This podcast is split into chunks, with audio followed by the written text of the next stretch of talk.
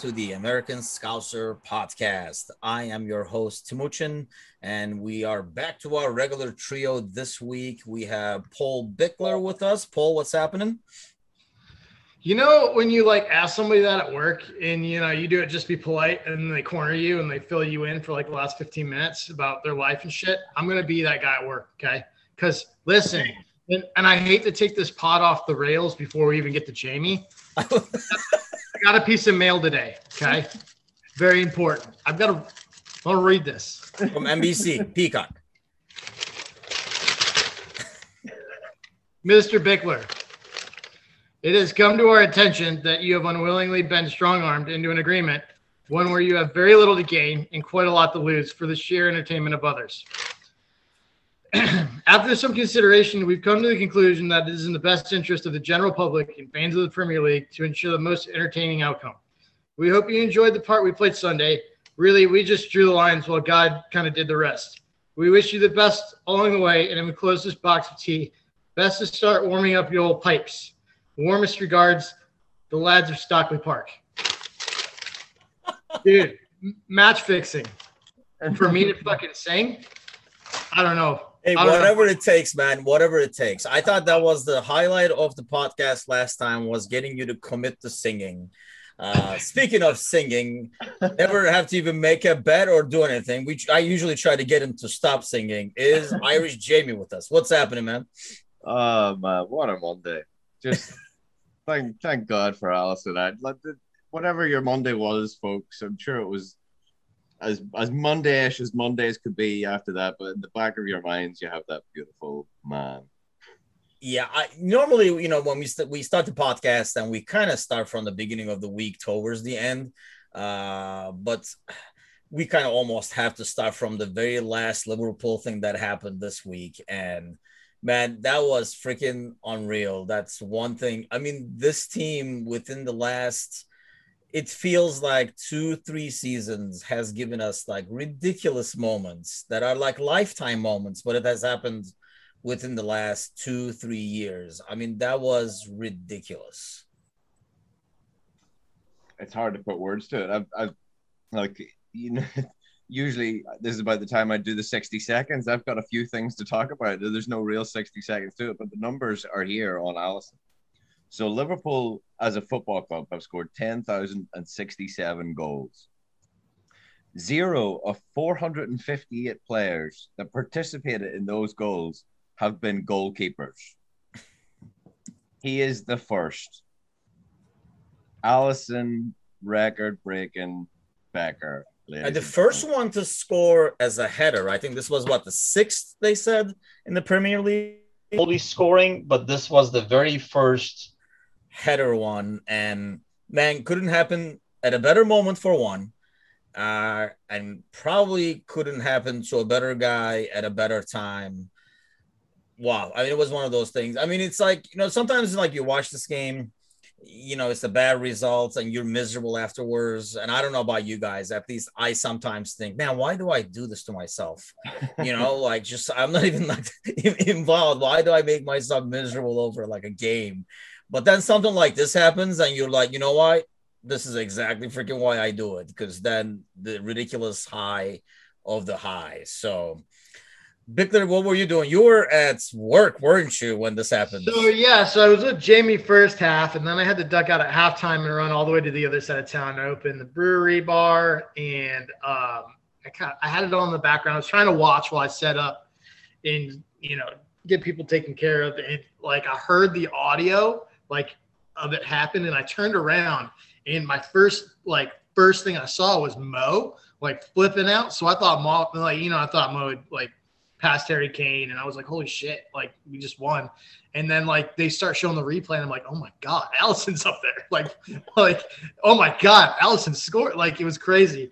And it was like you know amongst the the obvious thing is it's a game winner to basically save the season, but like there was something that like seared into my consciousness this like vision of uh, Roberto Firmino with the armband on, holding Alisson by the head, yeah. you know, and like foreheads together. And it was like, like, dude, my Grinchy heart like shrunk like but like it just grew like 20 sizes. It was crazy. Like it was like gave like the hair on the back of my neck went up. It was it was wild. And then the post game interview was just like I was sitting there at the bar trying to like like my lower lip was quivering, and I'm like, I'm good, I'm good. like, and, you know, I'm at a bar, I'm, I'm a bar full of people where no one cares about international football, so it was like, um, it was lost on everybody. I was trying to explain to somebody, and it was like, the only thing I can think of is the equivalent of like a game seven in a postseason baseball game in the bottom of the knife, walk off home run, and it's your number nine that goes to sub in for somebody and, and, scores it. Like that's the only equivalent I can I can possibly think of, and that's not even a good one. It was just such a an insanely like brilliant moment, but also like for all intents to all intents and purposes, kind of bizarre as well. Yeah, it was just I don't know. Uh, I I've talked about on the podcast before our like goal ritual with like my dog Stitch and yeah he he was freaked out dude i was like yelling and screaming and and you know like i like and he ran over because he knew again there was a goal involved and then you know I, I don't usually give hugs and kisses to the dog you know? That's more like the wife's and the little ones gig. And, and i gave him a hug. He was just totally thrown off. He was like whoa bro what's happening? Uh, but then yeah it was his snack time and i was gonna give him a couple of snacks and i was like man for this one i whopped up one of like the bigger bones and i was like this is all you buddy. This happens very rare. So this, this is all you. But yeah what a moment. So we'll talk about a bit more because i want to talk about you know uh, some of the crap that Big Sam was talking about and all that kind of too, in terms of like defensively and all that. So we'll kind of talk about that, but I kind of figured we had to mention it before we start talking about anything else. So let's go back to our regularly scheduled programming. Uh, so Jamie, we will start with you and your Liverpool news in 60 seconds and go. Yeah, well, like I said, we were talking about Alisson, the, the, the stats and numbers on that, but we do have some more news. Um, we've got Salah's reached 200 games. There's a whole bunch of numbers I can list off there, but you can go on to the official app and, and get them all in, in full format. There's hundreds of numbers. You literally 16,000 minutes played, 133 minutes per goal, 98 games scored in, 70 goals at Anfield, etc., etc. But uh, the Liverpool under 18s are going to face Villa in the Youth Cup final after beating Ipswich Town. So that's some some silverware on the horizon for the under 18s. And um, we've got a new partnership with Predator Energy Drink. I haven't really read much into it, but I don't know how lucrative the deal is going to be. But we're apparently that's our energy energy drink moving forward. Um, but yeah, other than that, that's the news. Hopefully, it lasts longer than that freaking coconut water or whatever oh, that yeah. thing was. That's a, that's a dicey name in this day and age. Yeah. Okay, so next up is the trivia. So I have oh, hold, hold on one second. As we oh. just mentioned, the goalkeepers. I do have, by chance, I do have the five other goalkeepers that have scored. Oh, here we fucking go. Listen, let him ask the question before uh, you. No, see, see I knew, I knew Jamie would freaking set that up. So I mean, I have a totally different one. So you can go ahead and give those six. I just wanted to let it be known. See, I knew you would study that shit up, dude. Okay. Uh, it was so, on match. It was on match of the day. I couldn't help but let, let like remember them. You're like screenshot it. You're like, this is gonna come up on the podcast. uh, okay, here's your guys' question. Uh, it's about a goalie, about scoring, but give me. And I don't know if there's another one, but this is definitely the first professional goalkeeper to score a hat trick. Can you guys give me the names? This dude was good. I remember him actually. Like I remember watching. Is it, it so that gives you the time frame right there. See. Oh, so it's it's gonna be before I was born. That's funny. That, see, I, I knew I was gonna. die. Yeah. So it within like the last eighty years.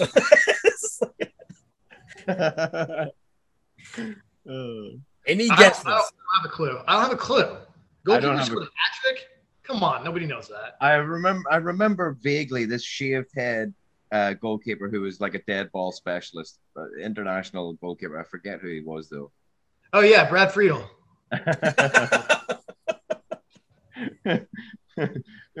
Coincidentally, has scored in the Premier League. I remember that one. It was so, so ridiculous. A win basically scored it. Yeah, what was up with the American scoring bio? Is that Friedel, Tim Howard? Yeah. Schmeichel, right? Yeah. But not as a like, yeah. Some stupid United fan was like, "Yo, you know, Schmeichel was the first one to do it and stuff like that." Even though he wasn't a United player at the time, I think that's when he was playing for Villa, right? Yeah, yeah, I think you're right. Yeah. So, Like but that's United fans for you. But here's a segment for you. So, speaking of United, let's go back to the beginning of the week and talk about our, friends in Manchester. Man, that was this has been an awesome week of Liverpool for me. Uh, watching the following the game live with my brother, who's a United fan, was just a true joy. But let's begin go back to the beginning of the week because I know, especially with um, you know, from our Discord chat of our American Scouser group, I know we're not all on the same page with this in terms of the United's lineup against Leicester. I know Jamie, for example, was not too thrilled about it. So, Jamie, let's start with you. Let's get your take. How did you how do you view that? I kind of know and I know we don't agree, but let's get you make your case. Sell me on your concept. Well, my, my case is if it was us, we'd get slated for. We'd get slated that we were disrespecting the other teams. We were disrespecting everybody else. Like, so I, I think it's just, I think it's yeah. If you were in their shoes, you'd do the exact same. Um, however, these are the type of fans that you talk about with uh, you, they're trying to knock Liverpool back into the, the terrible competition that is the European League and or the Europa League, and uh, then they're in this all of a sudden prestigious final in the upcoming week. So I mean, Yeah, I, I admire that irony throughout the week too. Like talking shit about it. They're like, you guys are gonna play Thursdays. I'm like, you guys do play on Thursdays. Like, what? you currently Yeah, because I read a lot online about oh they're doing it because it's Liverpool and you know oh they were doing it against us. I kind of thought that was a bit too self-absorbed because if we were in the same situation, there was no way in hell we were playing our starters oh, in 48 hours. Yeah in a that's- game that's really meaningless to them and then risk injury when they do have this final coming up. And like i mean let's face it we talk shit about europa and it's not like the most prestigious tournament but how we cared when we were in the final right? I mean so i mean it's uh, ultimately a cup it's a trophy and it's a european trophy on top of it. So i mean if we were in it we would care about it and we wouldn't want you know mo or mane out there in 48 hours getting injured uh what did you think paul Yeah, I mean, I think we're on the same page. Like, I don't think it's anything to do about Liverpool. I mean, you look at their fixture list, and like directly after us, you know, they have essentially Fulham,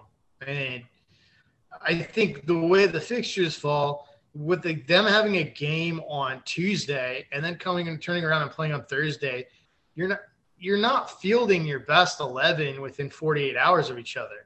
Like no manager's doing that. Like you, you know, Jurgen said he'd do the same thing.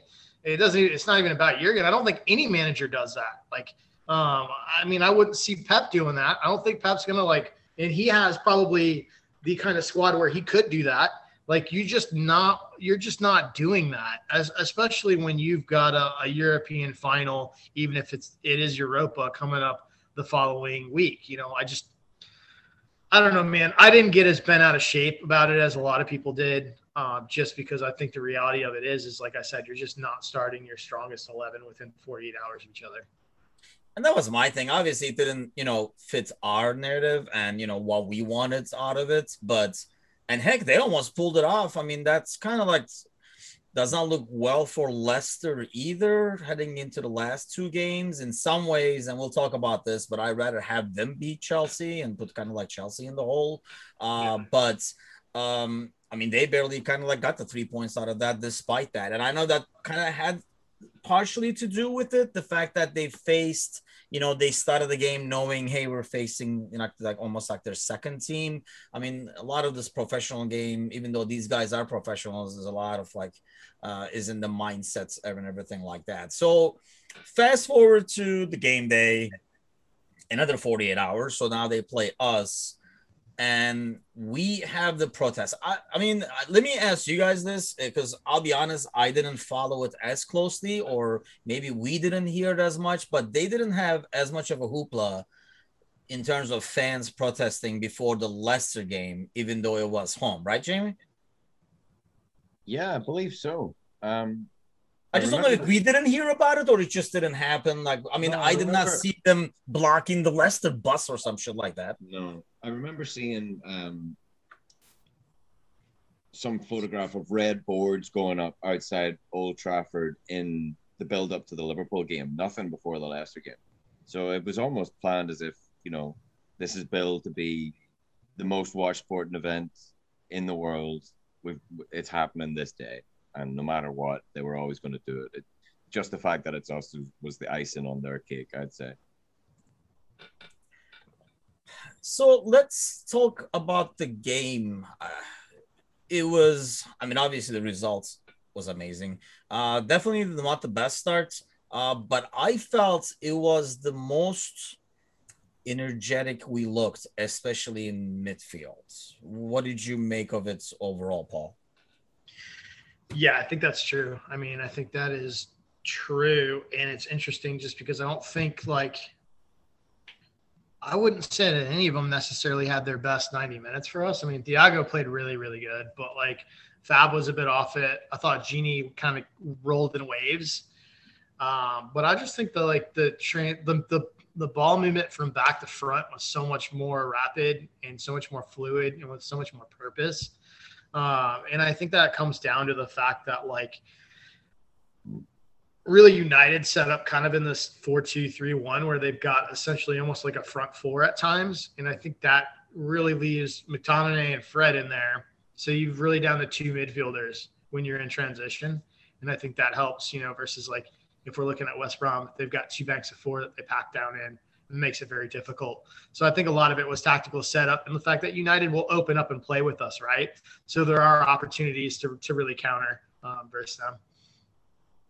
I was actually amazed that they did actually attack us. Um, I kind of like expected Ole to kind of go with what works, and I don't know, like if they really needed the three points, I don't know if they would have played the same way in some ways. Uh, but I'll be honest, like we talked last week, and we kind of assumed uh, that Fabinho would be starting him back because we were kind of worried about their forwards and their attack, especially like the speed they had with like Rashford and stuff like that.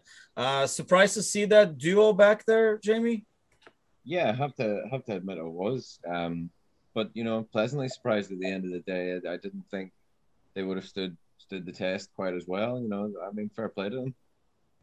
They didn't I really. thought- Go ahead. Sorry, I, I, I nothing, nothing strange. You know, they didn't mess up completely terribly. You know, I, as much as I was gonna expect them to when I seen them starting on the lineup, I was like, "Fuck me," but I mean, fair play.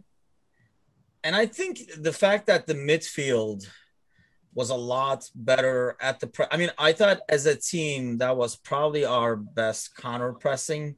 Uh, but Jota up there, he's obviously better at pressing, and I thought he did better. Sometimes he kind of like uh, gets overexcited with the press, and you know loses totally his like wing and stuff like that. I thought that didn't happen a lot, and having Bobby over there, I think for the, to be the trigger in that counter press is key, and that's why we kind of need Bobby there for all the Bobby haters out there that do not understand like what he brings. I think like the, our pressing game was so much better, and when that pressing game is good, obviously it makes it a lot easier on the center backs. What did you make of the play back in the back line there, Paul?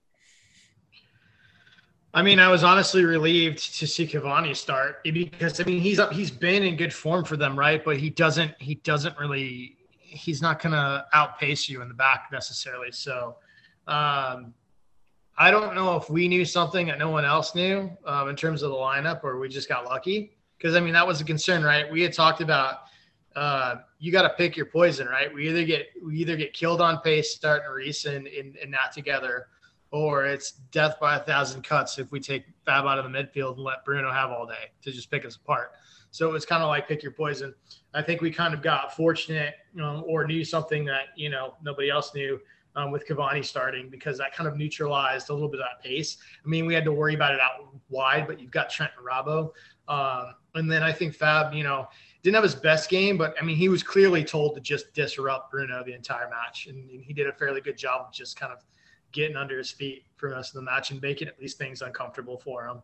Um, so that I mean, Nat basically um, showed us what he was worth from a mental standpoint. You know, he lets in that own goal, and it's really easy to kind of hang your head and get sucked in um, and lose your composure. But he basically slapped on the cape after that, and like, you know, was swallowing up mid up midfield and like, you know, getting in on corners and create. You know, he created that first goal, and then he had a couple got like goal line clearances. So yeah, he had he had like an absolutely massive game after after what could have you know been a game where he just kind of like folded it in. Yeah, I felt that showed like a lot of, I guess, like maturity on his behalf to have that goal going. And he almost like I was watching, you know, his post match interview, and he almost felt like he could have probably done better. He didn't realize that ball was suddenly going to curve like the way it did. I'm still not sure if that ball is going in. Uh, but the way it's curving, I almost felt like even if it's the post, it might go in because it's curving that way. You think that's an own goal there, Jamie? That's well, your boy. It's like it's like what he says. He, he said in his interview, he said because he's so close to goal line, all it needs to do is clip him and it's in. So I mean, I I I'd personally give that to a striker because I I'd be greedy like that up front. I'd hate I'd hate to see that chalked off as an own goal, but it's it's an own goal.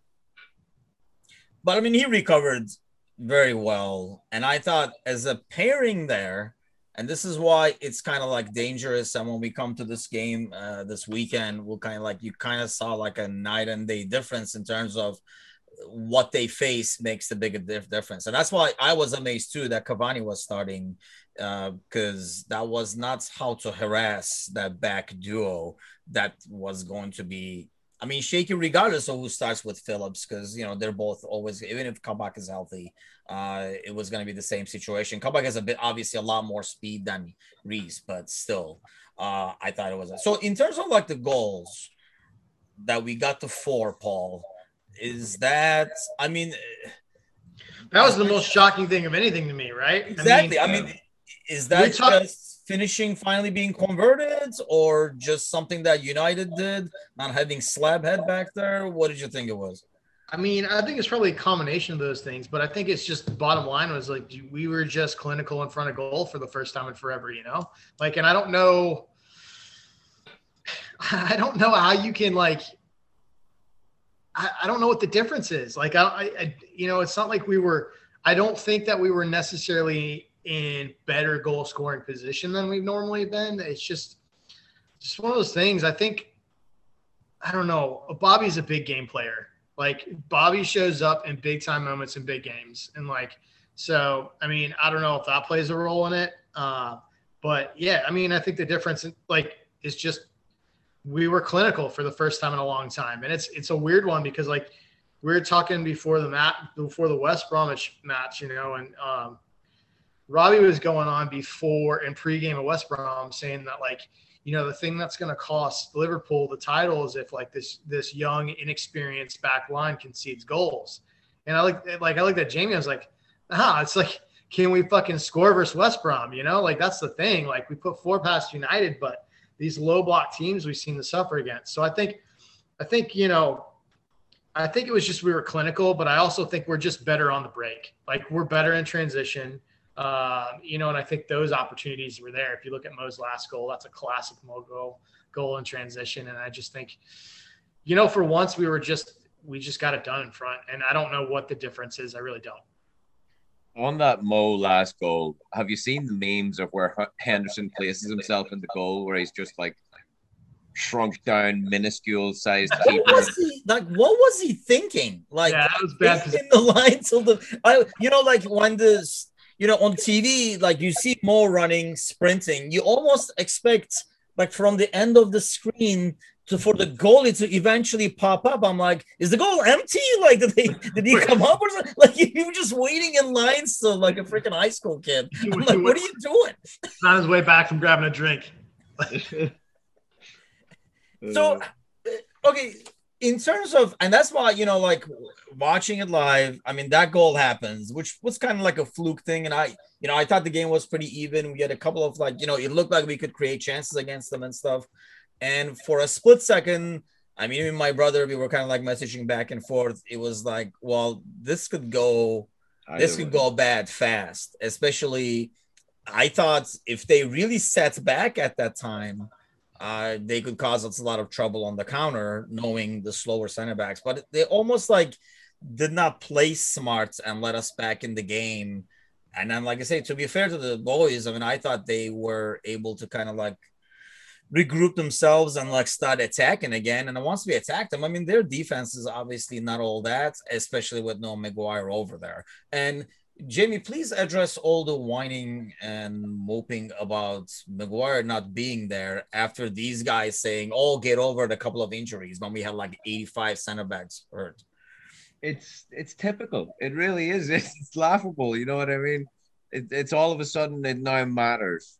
You know, for the entire season, it hasn't mattered until this most recent occurrence. You know what I mean? It's just it's typical. It's laughable. so you guys were able to you guys were watching the game together since you guys are north carolina boys Yeah. uh so were you teaching for those of you who missed the last episode it was just me and paul and one of the key moments of this podcast history i would say uh was being able to have paul commit to singing on the podcast if we make the champions league he will say that he never agreed to it but I i will say. I will say, if you go back and listen to the end of last episode, uh, that you will see that silence is admittance. Listen, Uh, I grew up in a, like you grew up in a country where the barter system is very much in play, right? And I feel like you just kind of told me what the deal was, and I was like, I was like one of those foreigners with a fanny pack on, where I just kind of nodded in agreement. That's what happened. Yep, Turkish bazaar style, baby. But either way, we were able to commit to. It. So, did you give him any tips, Jamie? Because I'm sure you were singing the entire after, especially after the goal. Uh, First half, first half, not so much. Um, but yeah, um, certainly around the 95th minute mark, things definitely kicked up a notch. so this should be like this is definitely going to be interesting uh well let's go back to that game uh actually hold on let me give you guys let me educate you guys on goalie scoring history over here yeah, uh so the first goalie to score a professional hat trick is jose luis chilavert do you guys remember this dude What? I No. think I do. I'm googling him now. Chile, Chile, yeah, he was from he's from paraguay he was kind of Yes. like a he was Well, a free kick guys- specialist. yes i Yes, think that's the guy guy I referring to He free kicks. He's a, he's Um, a dead ball specialist. because I remember him, and this is not that freaking old, by the way, because he was in. Um, he scored actually four World Cup. goals as they qualified for the 2002 uh, World Cup, and he was in the '98 uh, World Cup as well. And I recall him. It was him, and what was the dude's name? Uh, that was the Colombian goalkeeper. Va- Val, no, that was Valderrama, midfielder. Um, You, Uh, you're thinking Cam- hair, so you went Yeah. Valderrama.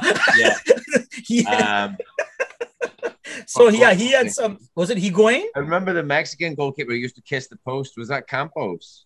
Uh, that was. Campos Higuita. Was that what his name? Higuita, Uh, yeah. I remember those two guys that were like very almost like a goalkeeper that was fun to watch because they would Yeah. like come out of the box and dribble and get past guys and do all kinds of stuff. Paul has no idea who these people are. He's just like Googling over there trying to find out. Yeah, I'm looking from the World Cup. Yeah, that yeah, that was crazy. But the I'm the Higuita hit that overhead kick. Yeah, Remember? scorpion kick. Yeah, Ridic- against- Yeah, It that, that, that was that some was ball. against Jamie Redknapp. Ridiculous. I would hate that as a manager. That would make me angry. So I would hate that as a fan because that was- shit doesn't work. Right. Jamie Redknapp was playing for England and he took this really shitty shot and it was just going straight into the goalkeeper's hand. So he turned around immediately and missed the goalkeeper doing the scorpion kick and just heard the crowd and thought it went in and turned around and, in almost I mean, celebration. like that's like some serious balls because like so say that doesn't work out and you get scored on, no big deal. You only live in Colombia, you're dead in 15 minutes. Like, I mean, Yeah. like shot No in the street joke. next week if you miss it. I actually didn't even think of that. That makes it twice as ballsy. Doing it in Colombia. I'm like, dude, you have a family. Don't do that. Like, but yeah, there goes your answer. Yeah, see, I had to dig that one out. I thought that was like good. I, I do, but when I pulled it off and I was like, oh, I do actually remember him like watching him and stuff like that. And it wasn't 80 years ago. So what do you know? Yeah. Yeah. So let's go back to our boys. So we go back, and I kind of like said this uh, in my classic cynical, pessimistic fashion that it would be very much like Liverpool to kind of win that tough away game where we haven't won in like seven years or something like that. First time for club uh, away at Old Trafford, and then Yeah. struggle and lose points against Big Sam at home. Yeah. And And Bobby's first goals against uh, United, weren't, weren't they? Uh, I believe so. Yes, you might be right on that. Yes. Um, so let's talk about the main reason of the struggle. Obviously, is the low block. But aside from that, I thought they attacked that back line a lot smarter. What would you make of that, Paul, as you open up a new beer? yes, Is that Uh, the I same think- one, or are you just mixing back and forth? here? it's a different one. Oh, It's a yeah. different- um, I went local this time, so Must be nice to be working at a brewery, so you just like sample different things. hey, you know, I mean, I always say this job found me naturally. I don't know, I don't know what else I can say. Um, but uh, yeah, they Or, did. or did you fall asleep, keep falling asleep at the bar, and they were like, "You might as well freaking work here, dude." Yeah, like, dude, you got morning. you got to either pay rent or you can work here. I'm like, that's a story for my ex-wife. Anyway, um, but like, yeah, like, I mean, they did. They were a lot smarter. I thought it was strange that they kept attacking down Robbo's side with Phillips because Phillips is a weird player, man. Like, he causes problems, but he's so slow. Like, you know, and and you're worried about pace against that back line, and and they just. I think what makes West Brom kind of dangerous is they have a little bit of Burnley in them where they just stack eight down low and then they pop it out and one of their guys runs onto it and splits your two center backs.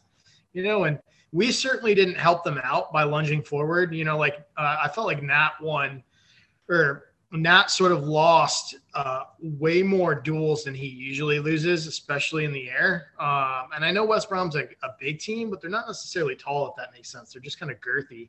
Um, so he got banged around pretty good in the first 10 minutes. You know, Rhys jumps up way up on the line for the first goal. It misses it. And then that just never has recovery speed to get back. Um, so, I mean, we kind of helped them out. And, and, you know, the, the worst thing that you could possibly do against a team like West Brom is go down early. And, you know, because then they just, it's like a vice grip, man. They just bleed games out. So, I mean, that's kind of like, Sam is kind of like the poor man's Mourinho, where he'll just fucking suck the joy out of a game, especially if he goes up early. So, um, yeah, I mean, we didn't help him out, but yeah, they're they're a tricky team. I mean, it's not an accident that like we haven't won in five tries versus them with Klopp. Yeah, Big Sam is the like old pirate that knows the seas. You're like, this is how you go, son. You know, like it's just like this is how you ride the waves and the islands. jiggling, just jowl. Yeah, So he almost like is, I would say, smart. I guess. I mean, he knows how to steal points, and this is how, why he has kind of like made a career for himself for saving teams. Really, I mean, this is the first time he got relegated, correct? Yeah. yeah. So I mean, I thought he was kind of like approached it a lot smarter, knowing where our weakness is. And I mean, we all, I think every time we agree on like wanting Fab in midfield. And if the United game said, hey man, these center backs are pretty good, the West Bromwich Albion game said, when is when are the other boys coming back, right, Jamie? yeah, I mean, fuck me. It's good to see the back of Big Sam, though, isn't it? it's good to see the back of that prick. I'm so done with him, man. It would have been typical Big Sam fashion as well to stick a last dagger in our hearts with a draw, but ugh. I just can't get over that game. I can't get over how bitter he was at the end as well. It was fantastic. Oh, what a what a mad game. I don't know. Sorry, I've, I've just I completely spaced on your question. What was it? I was you just went back to Alisson over there, just like Sukov. Hatred of Big Sam. Great goal. Yeah, and then yeah, That's Big all Sam you're getting was- out of me tonight. Big Sam was like sitting on his ass all game, and then towards the end, he got all excited because they were about to steal the point. I'm like, dude, you guys like relegated either way. Set your ass down. yeah. Yeah, I can't imagine being relegated and spending that much time belly aching about a result like that. It's very strange. Uh, yes, he. Well, I, I kind of like was. I know. I hate to say it. I'm one of those fans that, uh, or I don't know if it's like a type of fan or that's my kind of like personality. But like after we lose, like if that game was tied, I was gonna just go outside, go to the garden, and ignore anything and everything. Media, heck, even Bickler. You know, everything, everything. Just like just gonna go away and like forget about the game and just like you know, like shovel some dirt or something, take my aggravation out of the garden. But when that thing happened in 95th minute, I think I watched every freaking post match thing possible. And one of the reasons I watched freaking Big Sam was to see, you know, what his reaction was because that has to be one of those where you just like laugh when that happens and walk off. Like, what the hell are you going to do to that kind of thing? I, I I do was have to give amazed about I, his whining. I do have to give it to him. I hate that call. I mean, I think we were very fortunate. Very fortunate. I don't like that call. I mean, I get why it was made, and it's been made against us all year. So that's the thing is like, that's my thing. Is like, dude, you're already relegated. Don't complain about something that's happened to every other team in the league all fucking year. Um, but I mean, he's not necessarily wrong. I like, but you know, you've got the rest of the game to win it. And like, the problem is, is like they don't necessarily play uh, the type of football that goes and tries to win matches. Are you talking about the drop ball one or are you talking about the offsides? Because he was whining I'm about talking everything. the everything I'm talking about the offsides. offside. What did you think, Jamie? See, I thought that was offsides only because, I mean, when I watched the replay, and I really wanted it from behind the goal, but I thought if they had a good, which I never saw actually, but if they had like a good camera behind the goal, I think that was totally blocking what Alisson would see. And the next thing he saw was the ball bouncing into the goal because of the dude in front of him. What did you think, Jamie? I think, yeah, absolutely. He was right in front of him. Um, he was never getting that. He was never saving that. Let's be honest. But rules are rules. By letter of the law, that's that's that's impairing the keeper's vision. You- You're right in front of the goalkeeper, so I mean that's that's offside. Um, I don't Yeah. never say never with Alisson. yeah, yeah. This is probably just me looking at it through the lens of a, a former underperforming striker. That like, you know, I just think that like, for me, like the ball, like Phillips wasn't necessarily involved in the play the way the trajectory of the ball was. But I mean, you'd have to, I don't know. But like, I can see it being called either way. I thought it was harsh. I thought we were fortunate, and um, I mean, I can get it, but like, like I can get down with disagreeing with it, but I can't get down with like sitting there and belly aching about it, like you just fucking lost like the World Cup. You know, like, dude, Yeah. come on. So when you say the underperforming striker, are you the guy that the goal got disallowed, or are you the guy that caused the offsides for the goal to get I'm probably the guy that I got, you know, like, like caused the offside. My lazy ass would have been like, "What? I was setting a pick."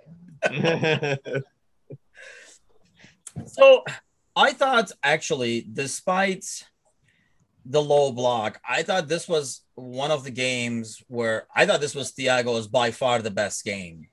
And we did create, I mean, you kind of saw, you know, what in the beginning of the season when we got Thiago, we were like, hey, this is what he's gonna bring. You know, he's gonna break down that low block and he's gonna be able to pass between the lines and stuff like that and I thought he was able to. Like we were able to get chances. It wasn't one of those games where we played against like an organized back line where we had no shot on goal or something like that.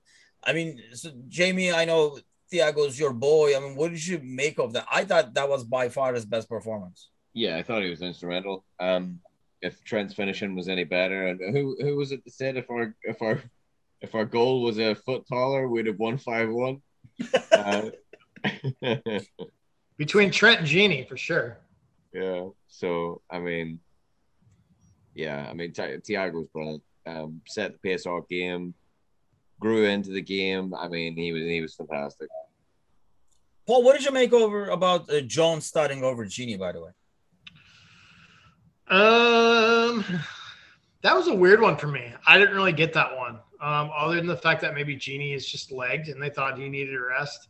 Um, and that maybe that they thought Curtis provided more going forward.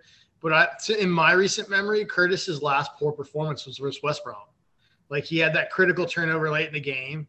Um, so I didn't really understand that one. I thought, you know, he had one of his I mean, I don't know. He he was a mixed bag. I didn't think he. I want. I don't want to go as far as to say he necessarily had a poor game. I thought he was guilty of sort of holding up the counter at times, trying to to to find the perfect pass. Um, and I thought when Gini came in, he sort of like livened that midfield up in a way, like brought some more steel into it. He went. Gini went in and just kind of started grinding and winning second balls and causing problems in a way that Curtis hadn't necessarily done so. So yeah, I don't really. I don't know why he got the nod there. Um, I, I, do agree with you guys on Thiago. I thought Thiago was immense. I think Thiago's like to me, Thiago's starting to find his role in this team a little bit. Um, and I think it was not one that sort of like, you know, we bought him. I don't think he's being necessarily used as we had planned. Um, he's not going further as far up in an advanced position as I think we'd like to have him. But what he's doing is he's coming back and he's hitting these huge switches that we saw from Verge. And I think he's like I saw this really cool like partnership that he's starting to form with Trent, which is weird because you know Trent's all the way on the right, but we're seeing these. They're almost working in tandem where they're hitting these huge switches in in, in flipping the field in a really cool way that you know Henderson and Verge do. Um, and then um, I also think that guys are starting to figure out how to play with Thiago because Thiago sees the next level pass. Like, you know, you've got, if you split the field into sort of layers, um, we're always looking at that first layer um, in triangles. And I think Thiago sees through that one and plays the second window where we aren't necessarily always aware of that run. And so, like, he'll be like, he'll just ping it in and he'll be like, you know, yeah, man, I'm gonna you make the run. I'm gonna send it and and it'll find you. Kind of I mean, it's like Liam Neeson in, in, in Thiago, in, uh, Liam Neeson in like Taken, you know, like you run and I will find you every time. Like that ball is going to find it. Like he just sends it. And they're starting to kind of figure out that, like, if they just run into the space, that ball is going to be there in a, in, a, in a way that not any other player on that squad can really hit. Um, so I think, yeah, he's next level, man. I mean, people give him shit for like not having a higher assist tally or not, you know, bagging goals from midfield, but like he is next level. And I think, you know, Trent's game right now is is is hitting. Here's what I don't understand about Trent. Like, how can you be so good over the last two games in his delivery in the past? Like, you know, we had a window, a two month window where he really struggled to get balls on target into the box or get things into the right area. Like he looks like a completely different player. And he, to me, he hasn't gotten any more rest. He's not necessarily playing in a different position. Like, I don't know what's changed where like the sharpness has come from, but like his delivery between like the, you know, the game where he hit Roberto at Manchester and then like every ball in in this last game has been like incredible. So, um, he's hitting another level, and you know Gareth Southgate can just like fuck right off into the bay. I don't know what he's doing. Not, not. I was gonna say the cynical me says, is that because of the whole Southgate thing? Is that what he maybe needed? I mean, maybe like for the extra focus. Maybe. I mean, that's possible. I know that like I played better angry as a player. I know that's surprising to you, uh, but like mm-hmm. uh, I, I think I think some players need that. I think that some players you know, Trent's young, man. He came up fast. Things got given to him pretty quickly, and he met a lot of expectations really early. So maybe he needed that. You know, maybe he needed a little bit of a setback that you know a lot of players you know get that he never maybe maybe got. So I feel like that's. I think like depends on the position, but I always felt the same way too. I always felt I played better once I was pissed. Like once somebody give a late hit, you turn around, take their license plate number, you were like number 10. I'll wait yep. for you to come back, kind of thing. Yep. And yeah, you just suddenly like uh, it's almost like you know when they say in football, like quarterback starts playing better once they get hit the first time and stuff. I think yeah, it's like the type of player sometimes you do need that for some reason, like a punch in the face to get going and stuff like that. But actually, now that you mentioned Trent, something that I didn't touch up on, I mean, what that's why I kind of like asked about the Jones question because I thought that was the only surprise in the lineup because with Jota being out now again uh, for the last week and the rest of the year, the front three uh, kind of like wrote itself down. But I guess that kind of reminds me about the Mane situation that I tried not to make big deal of it, but God knows everybody else freaking did. Uh, what did you make of that whole him not shaking hands and then he apologized, all that kind of stuff? But I mean, I loved Klopp's response, and this is why I love this dude as a human being overall that he gets the big picture. But uh, I just seeing that, what was your reaction, Jamie? Yeah, I think like Klopp said, if a player's shown you respect five million times and then one time he doesn't, I mean, I granted Sadio's done it twice, um, or at least done it to Mo and then done it to Klopp. But I mean, it shows passion. Yeah, I'm not like everybody calling for Sadio's head and asking him to leave the club and saying that he's already gone. It's like, calm the fuck down. Like he, this is Sadio Mane we're talking about. Like he's he's angry and upset because he feels he could have contributed more. I mean, that's it, right? I mean, honestly, half the reaction I saw online, especially, was very suspicious, is because the guys that were kind of like pounding him for his like you know like Instagram posts on Palestine and stuff like that were just all over him like three days ago, three days later when he did that. Whereas if it wasn't for those posts, I feel like half those fans would be like, "Oh, it was uh, you know, he's just a passionate player. Give him a break and stuff." Or am I just reading too much into that, Paul? I mean, here's an unpopular opinion, right? Like, so, like for me, and I know I've been riding Klopp in some of his decisions this year, but for me, like if you've let a player know late that he's not going to start an important match and you know you've upset him, maybe don't go up to him after the game expecting a hug. Like, I mean, I've never played in a televised match, but all of my coaches from the youth level all the way up to Olympic development knew that if I had a bad match, I was pissed or whatever, they weren't going to go up like right after the match and try to have a conversation and hug it out, right?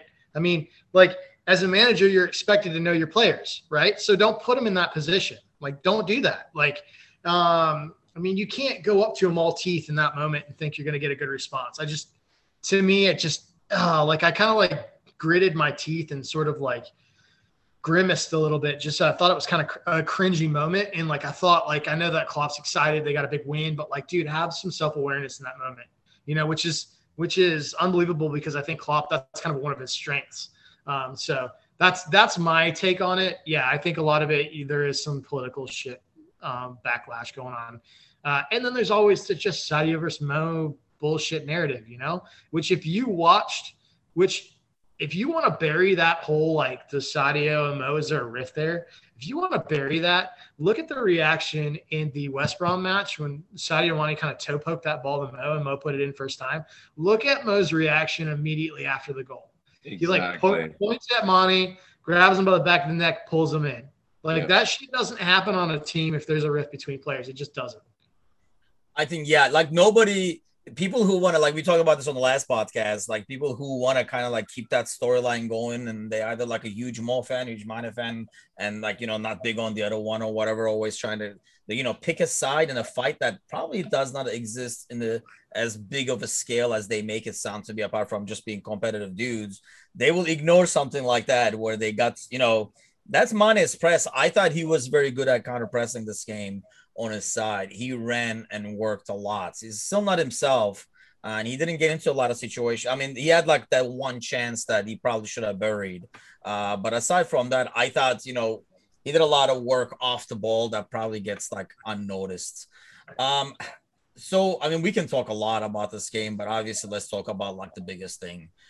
So, as a striker, uh, and that's the thing, like you know, they were. I was like I say, I watched every post match thing, and I know I heard in one of the shows where one of the guys who were like, you know, like one of the pundits who was a striker said usually the goalie just gets in the freaking way. Right. Uh, in that like corner kick and stuff like that. And on the other side, you know, the defender guys are basically saying it's just a goal. You don't have to worry about him. Just stick with your guy. But having listened to Big Sam, Jamie, I thought he had a point where you see the goalie running, and you know, Alisson normally does not look like a big dude, but you watch that highlight, it's like a freaking like giant standing in the middle of the box. I mean, I thought Big Sam did have a point where somebody has to say, even if it's a striker, let me at least put a shoulder to him. Yeah, it's it's it's crazy. I, you know, I, I've watched the goal now countless times in all sorts of different commentary. Which, by the way, if you haven't seen the Brazilian commentary on the Alisson Becker goal, go out there and just Google it right now. Um, well, not right now. Hold on. yeah, right, now. right now um, yeah, but I mean, it's strange. He's he's completely unmarked, and maybe it is like you said. You know, like you just you know he's he's just getting in the way. But the man leapt like a salmon out of fresh water. He he sprung into action. I mean, unbelievable. 95th minute, unbelievable. The whole 90 minutes, I was screaming, "Is the goalkeeper coming up? Send the goalkeeper up! Send the goalkeeper up! Send the goalkeeper up!" And then in the last corner, I was like, "No, it's too late. They're not sending the goalkeeper up." And then all of a sudden, you see him waltzing through the rain, and oh my god, unbelievable.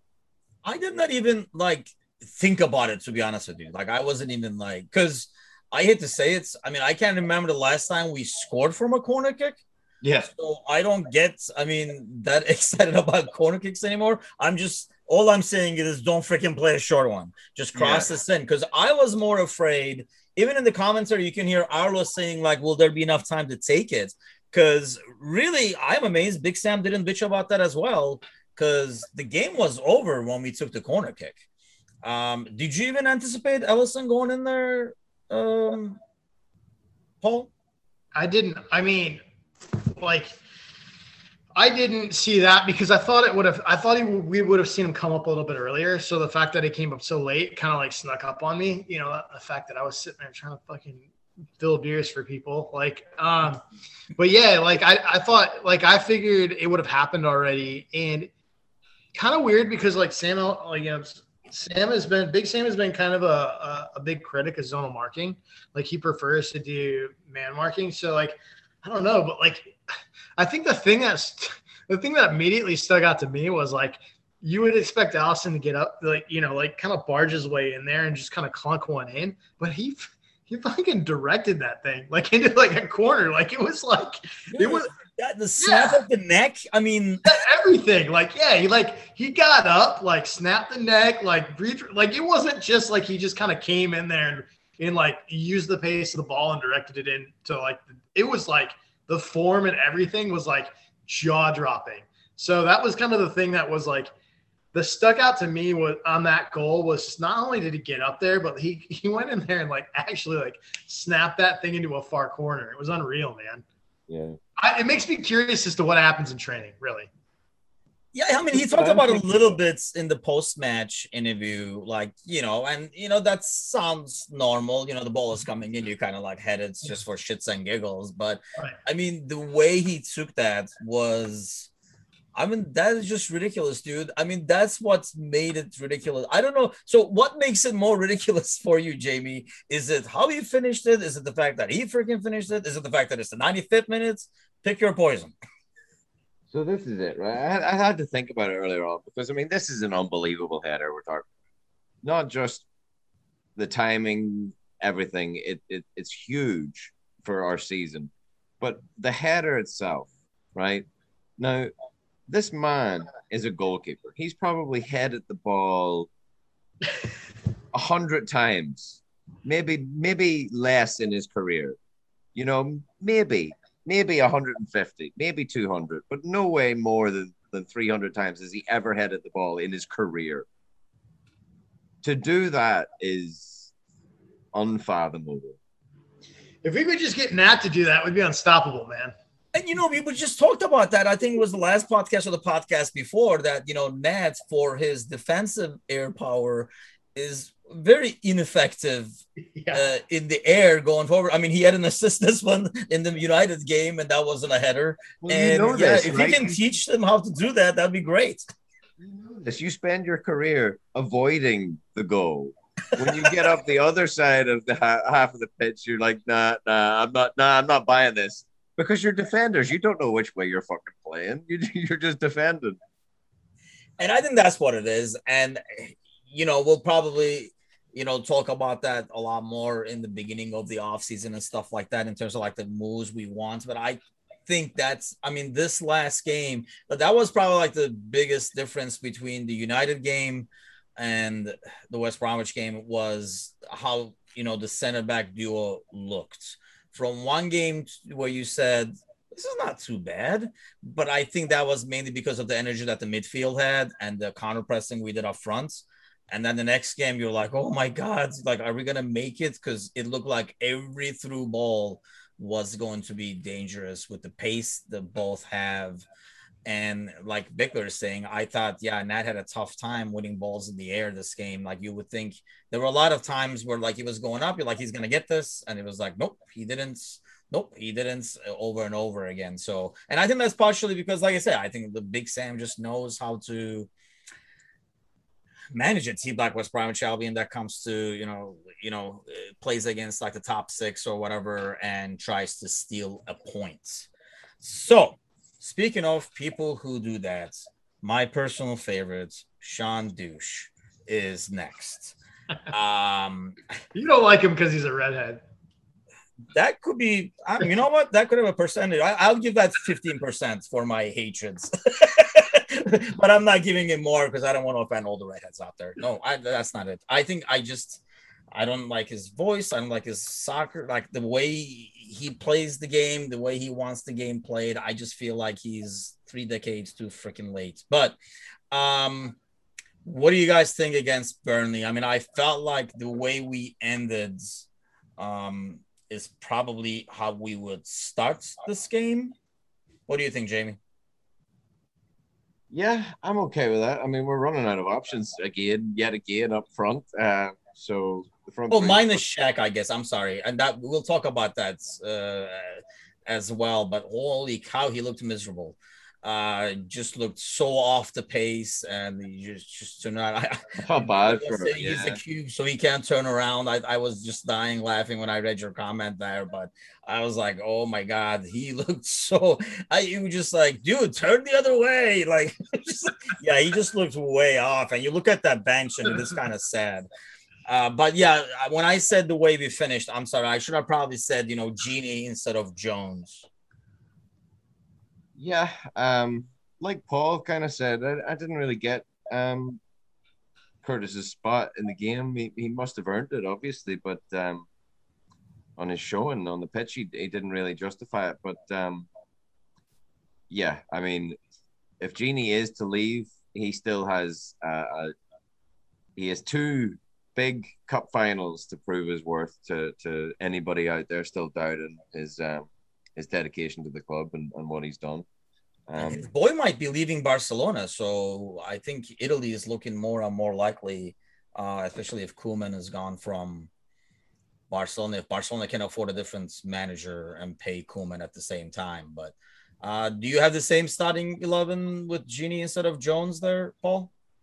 Yeah, I think you kind of have to. I mean, Burnley sets up in a traditional 4-4-2, and you're looking at like a, a, bunch of savvy veterans in that team. You know, um, Vydra can cause problems. He's been on, in pretty good form lately, and he's the one player in Burnley with pace. I mean, you're looking at like otherwise, you're looking at.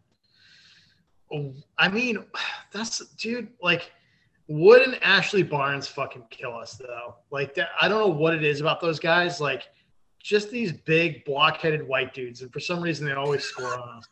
Like I, would much rather see Jay Rodriguez fumbling around out there than those dudes. So like, I mean, uh, Barnes has been coming off the bench, um, and I'd much rather see him start in a weird way because I think Vydra's pace can cause some real issues for us. But like, who knows, man? I know they're gonna set up in that boring ass four four two and just you know lump it up field and um, I don't know, dude. These two games, them and Palace, man, it's like two teams that I would rather not not see at all. You know, this is probably why I got easily pigeonholed into this bet in the first place because I know like West Bromwich gives us Sam gives us problems, Burnley gives us problems, and then Crystal Palace traditionally gives us problems. Although I don't feel like I mean they're just kind of on the they're kind of on the down. So I don't know.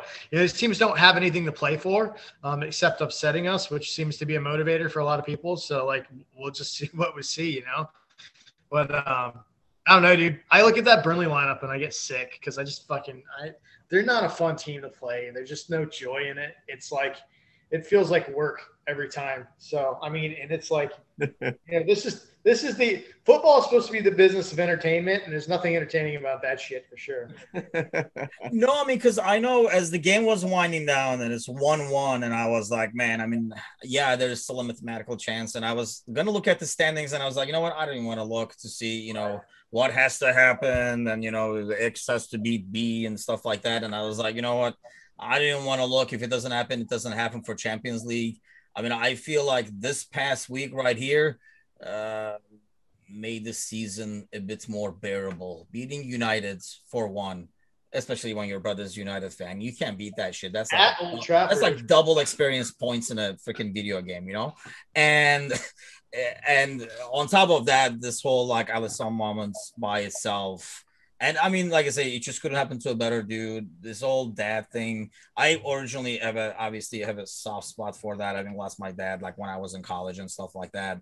And so I mean, yeah, I got pretty emotional. I didn't I wouldn't say full blown cry but definitely a lot of teary eyes there.